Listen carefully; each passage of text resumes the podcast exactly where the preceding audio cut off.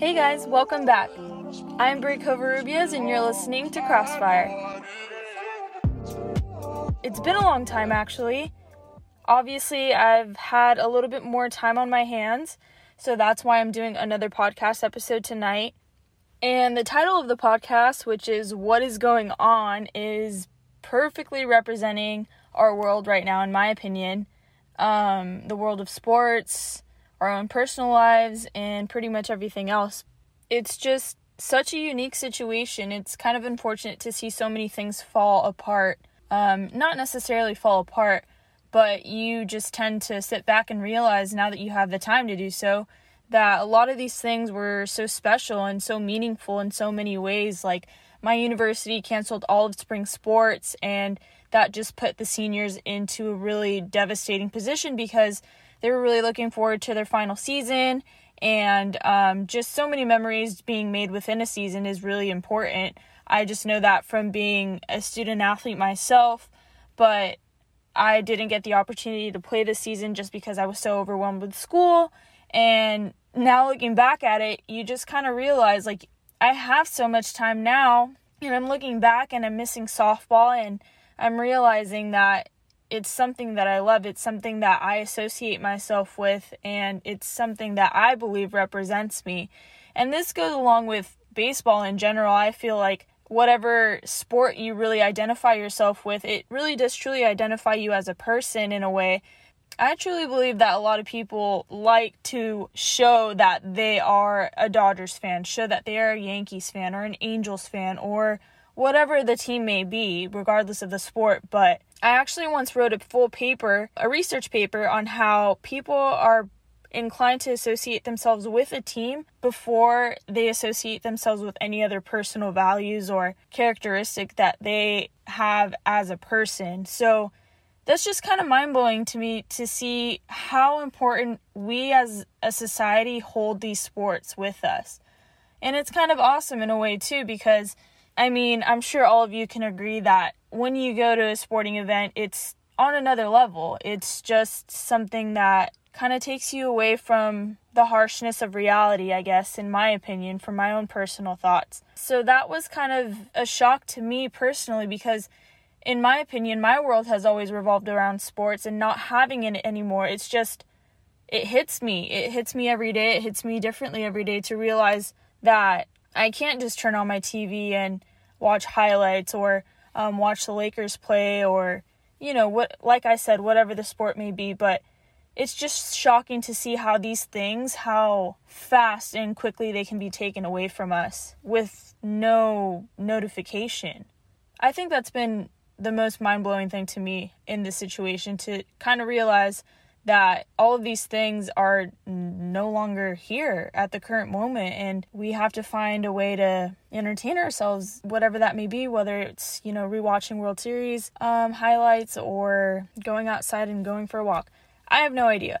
But anyway yeah this kind of this whole situation just kind of is unfortunate because i actually was going to start with the dodgers minor league team um, the rancho cucamonga quakes and I was going to work within their front office. And I was very, very excited. I actually did happen to um, tour the stadium and do a full orientation, and it was great. I had so much fun, and the whole staff was very friendly. But um, unfortunately, because of COVID 19, that also fell apart. And um, since they are a minor league team, they were just waiting upon the major leagues to make the decisions and then they would slowly follow behind after. The last time I went to go visit the stadium, there was no notification whether the MLB would postpone their season a couple of weeks or not. So I did not know of my situation with the Quakes at the moment.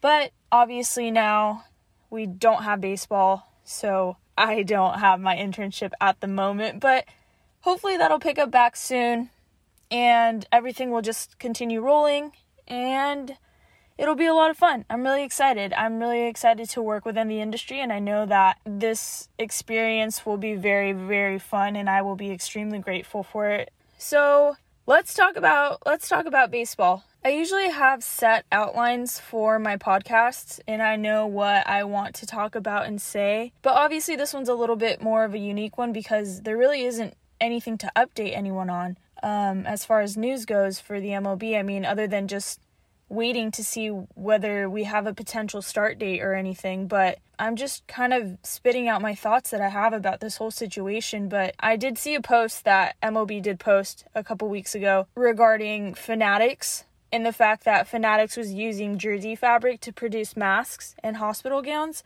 for those that are working in hospitals and emergency personnel. I think that's so awesome.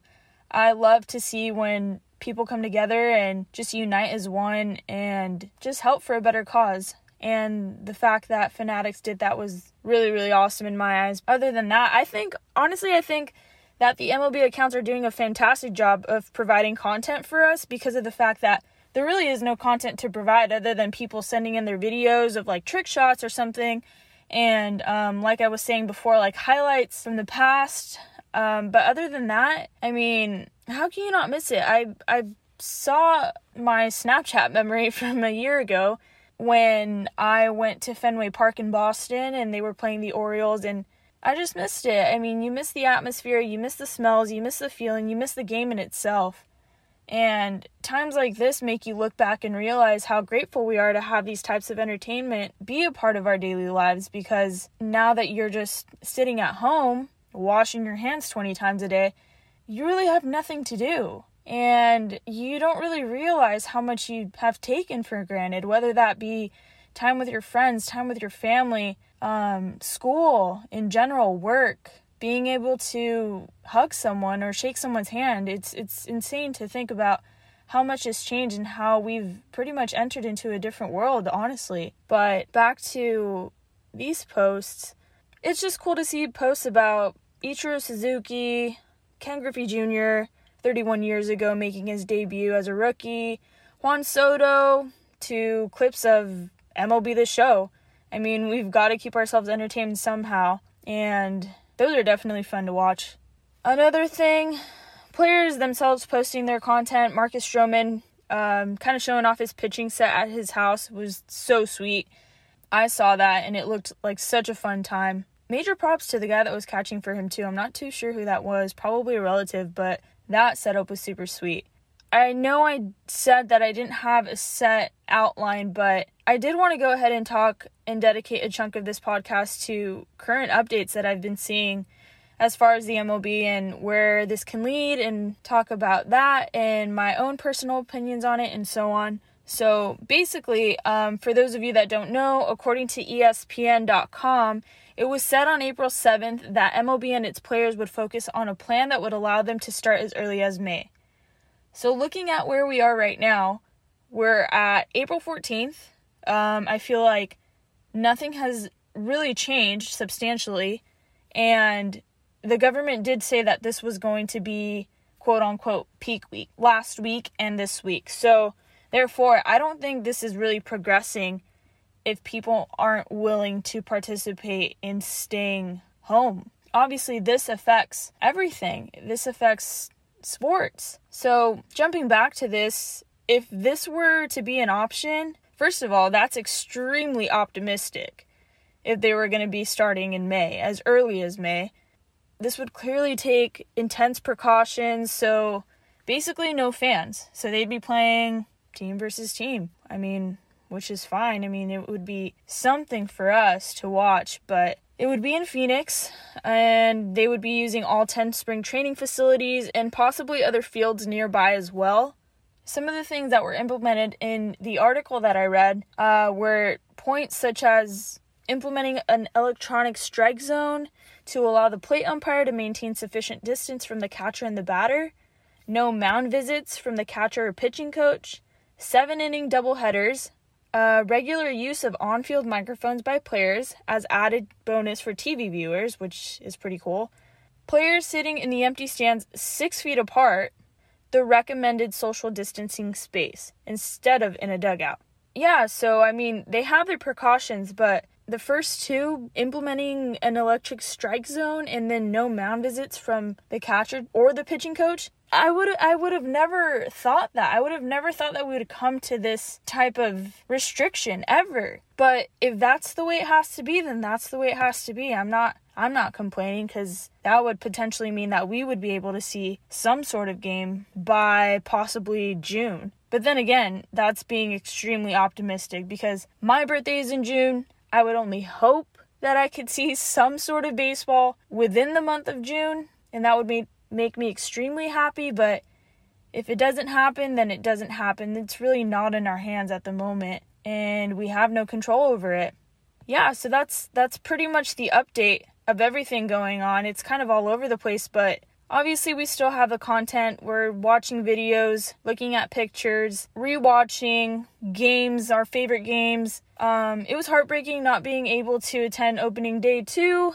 Um, like I've said before in my previous podcast, I'm actually an Angels fan, and I was going to fly to Houston to go watch them play the Astros at Minute Maid on opening day. And then we got the news, and then I was no longer allowed to fly. So that was really heartbreaking for me because I'm trying to visit all of the stadiums, and that was the next one I was going to cross off on my list.